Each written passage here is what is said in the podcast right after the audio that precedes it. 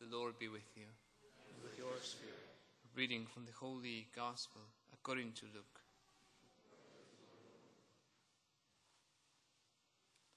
When the days were completed for their purification, according to the law of Moses, Mary and Joseph took Jesus up to Jerusalem to present him to the Lord, just as it is written in the law of the Lord.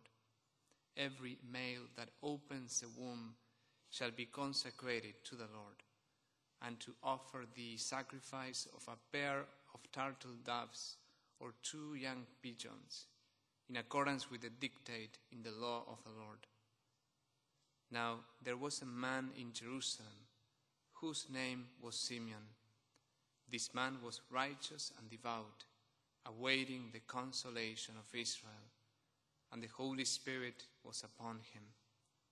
It had been revealed to him by the Holy Spirit that he should not see death before he had seen the Christ of the Lord. He came in the Spirit into the temple, and when the, the parents brought in the child Jesus to perform the custom of the law in regard to him, he took him into his arms and blessed God, saying, Now, Master, you may let go your servant in peace, according to your word. For my eyes have seen your salvation, which you have prepared in sight of all the peoples, a light for revelations to the Gentiles and the glory of your people Israel. The child's father and mother were amazed at what was said about him, and Simeon blessed them and said to Mary his mother, Behold, this child is destined for the fall and rise of many in Israel, and to be a sign that will be contradicted. And you yourself a sword will pierce, so that the thoughts of many hearts may be revealed. There was also a prophetess, Anna, the daughter of Phanuel of the tribe of Asher. She was advanced in years, having lived seven years with her husband after her marriage, and then as a widow until she was 84. She never left the temple, but worshipped night and day with fasting and prayer. And coming forward at that very time, she gave thanks to God and spoke about the child to all who are awaiting the redemption of Jerusalem. When they had fulfilled all the prescriptions of the law of the Lord, they returned to Galilee to their own town of Nazareth. The child grew and became strong, filled with wisdom, and the favor of God was upon him. The Gospel of the Lord.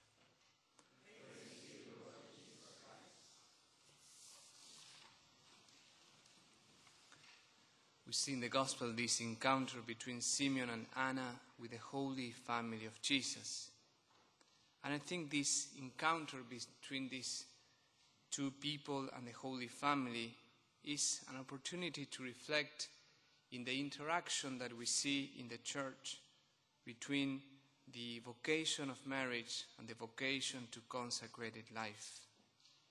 As I was saying at the beginning of Mass, today is a day of prayer for consecrated life, and next week is the day of prayer for um, is the national international day of prayer for um, for marriage in preparation for Valentine's. That's what it seems. The Holy Family, this beautiful reality of the plurality of vocations that we experience in the Catholic Church. So, first we have Simeon and Anna. Anna says the gospel was in the temple praying and fasting. Simeon was also going to a temple in the completely to God in the context of a, of a community. Like, for example, the Carmelites here in Eugene the Benedictine monks of Mount Angel, the Trappist Abbey in Lafayette, the Brigittine monks in Amity, and you could go on and on and on. And actually, the Society, St. John's Society and Society of Mary are also institutes of consecrated life with more an accent on mission and evangelization. So it's a beautiful gift of the Catholic Church. Men and women completely consecrated to God and to the mission of the Church. It's true that in the Orthodox Church and some Eastern religions you have other forms of monasticism, but is in its majority a gift proper to the Catholic Church. The Catechism, points point 916, says, says in a brief way what is the goal of consecrated life. In the consecrated life, Christ, faithful, moved by the Holy Spirit, is a charismatic reality, a reality that is initiated by the Holy Spirit, proposed to follow Christ more nearly, to give themselves to God, who is loved above all, and pursuing the perfection of charity in the service of the kingdom, to signify and proclaim in the church the glory of the world to come. And I highlight these two aspects of consecrated life to love God above all and to pursue the perfection of charity in the service of the kingdom. Consecrated people, in the first place, they tell us and they speak to us about this gift of loving God with your whole heart. I forgot to say that the two vocations of marriage and consecration, they speak to each other. So married people have something to say to consecrated people, and consecrated people have something to say to married people. It's a mutually enriching reality. So the first thing consecrated people say to married people is how beautiful it is to love God with an undivided heart. They show to us how God can satisfy the deepest longings of our hearts. I remember in Argentina, there's a group of cloister sisters that they spend a lot of time praying. And one time I went to visit them and I took a group of students and I asked one of the sisters, could we hear your testimony after Mass? And she says, sure, but I pray a little bit after Mass. So Mass is ended, we go out, we wait five minutes, we wait 10 minutes, we wait 10, 20 minutes, 30 minutes later, sister comes out of his prayer. And she was so radiant. You could see in her eyes this purity, this light. You could see in her eyes this soul that loved the Lord with such an intensity. And she could see in our eyes our own sinfulness. Like those holy people, when they look at you, you feel like, ah, she's reading my soul. Like, don't look at me. Like, but that's the first gift consecrated people give to us. They awaken in us that nostalgia for the, the divine. They show us the beauty of loving God, as the Catechism says, above all, with an undivided heart. And they say to us, the love of God is enough.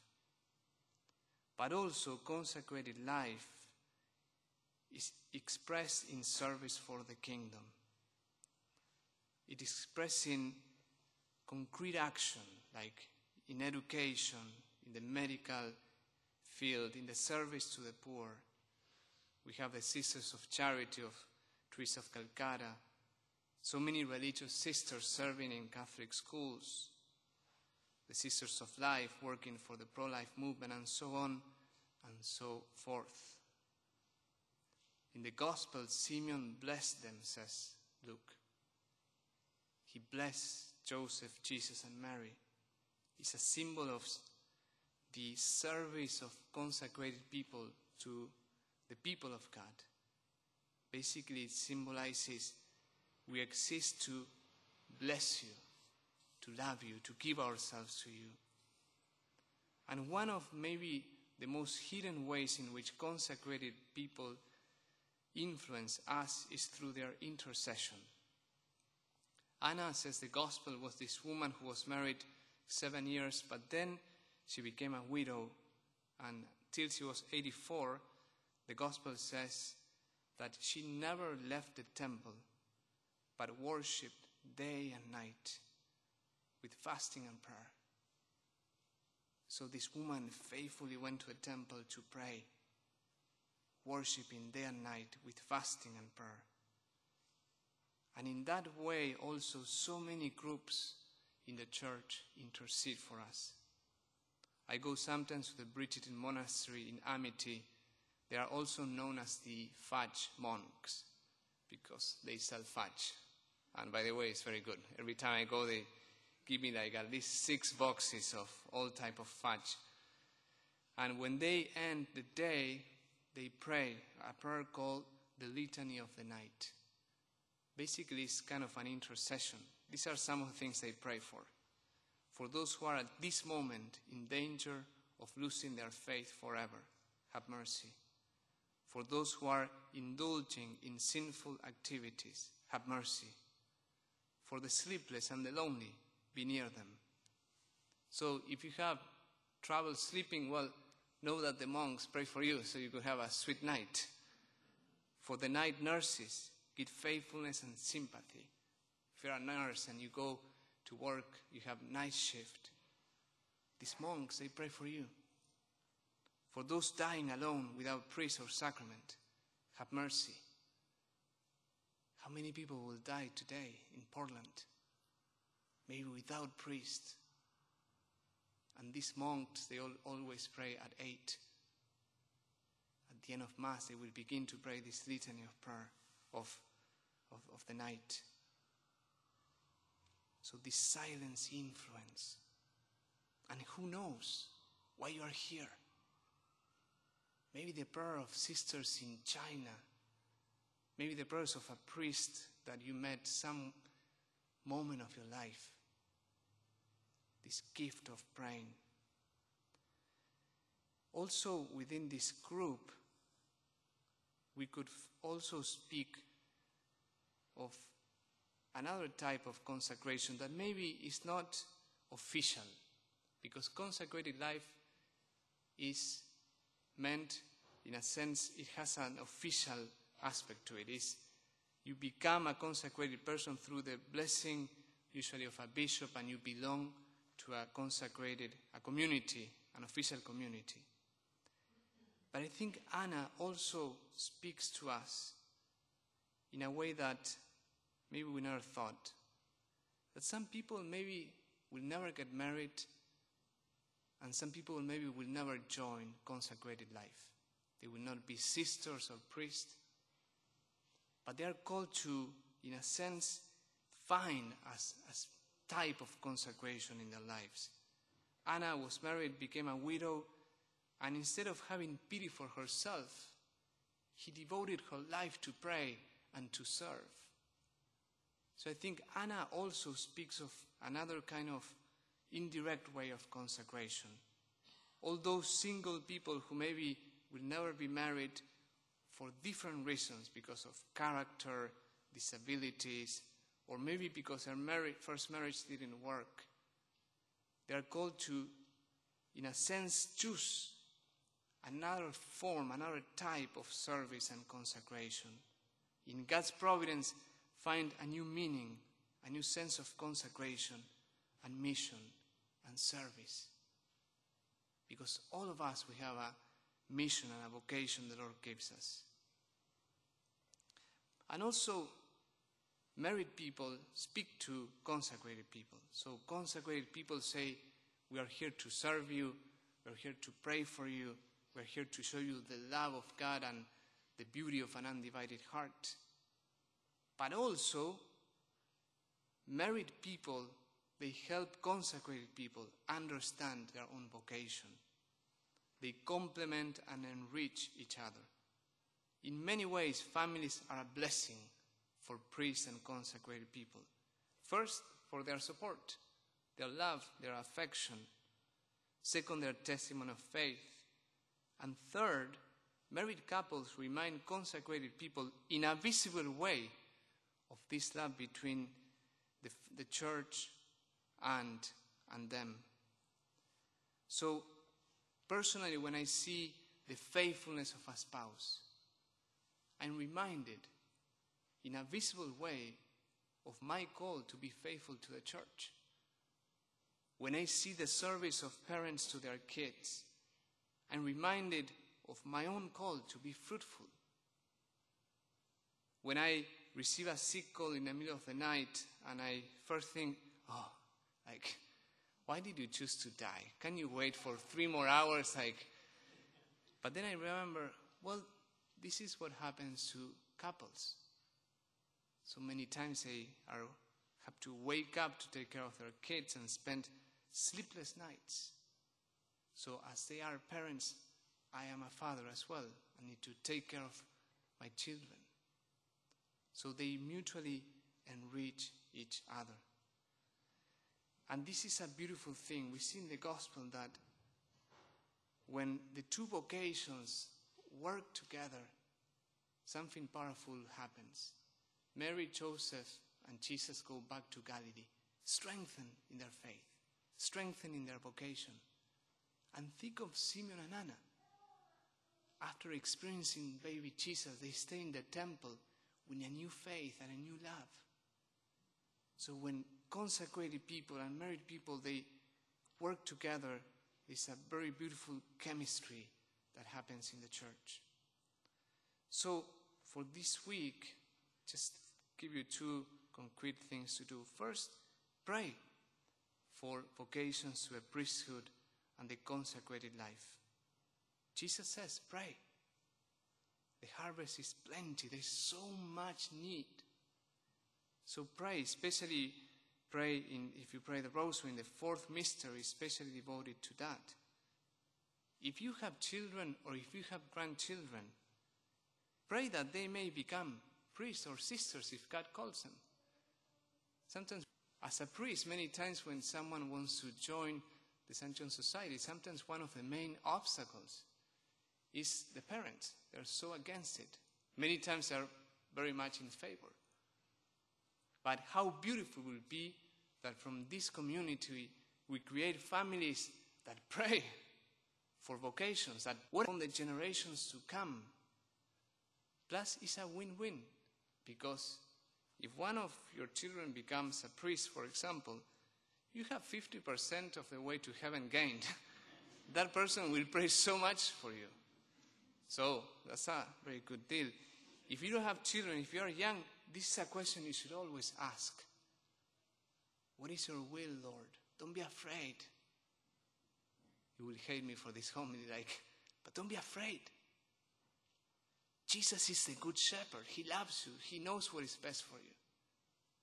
If he calls you for that, go. It's a very beautiful life. And the second thing is this is February 7th through February 14th. It's a week of prayer for married couples. And February 9th, next Sunday, we'll do a blessing of all married couples. We will post online a virtual marriage retreat for seven days, short reflections. If you are married, just spend some time with your couple reflecting on the sacrament of marriage and, and praying. And next Sunday, we'll do a special blessing. So we come today to the temple to find Jesus like Simeon and Anna, like Joseph and Mary. We come to this place where the laity and the ordained come together to the source, to the fountain of all love, the Eucharistic Lord. So let us receive him in a special way tonight. And let us ask Him both to show us and to strengthen us in our own specific proper vocation.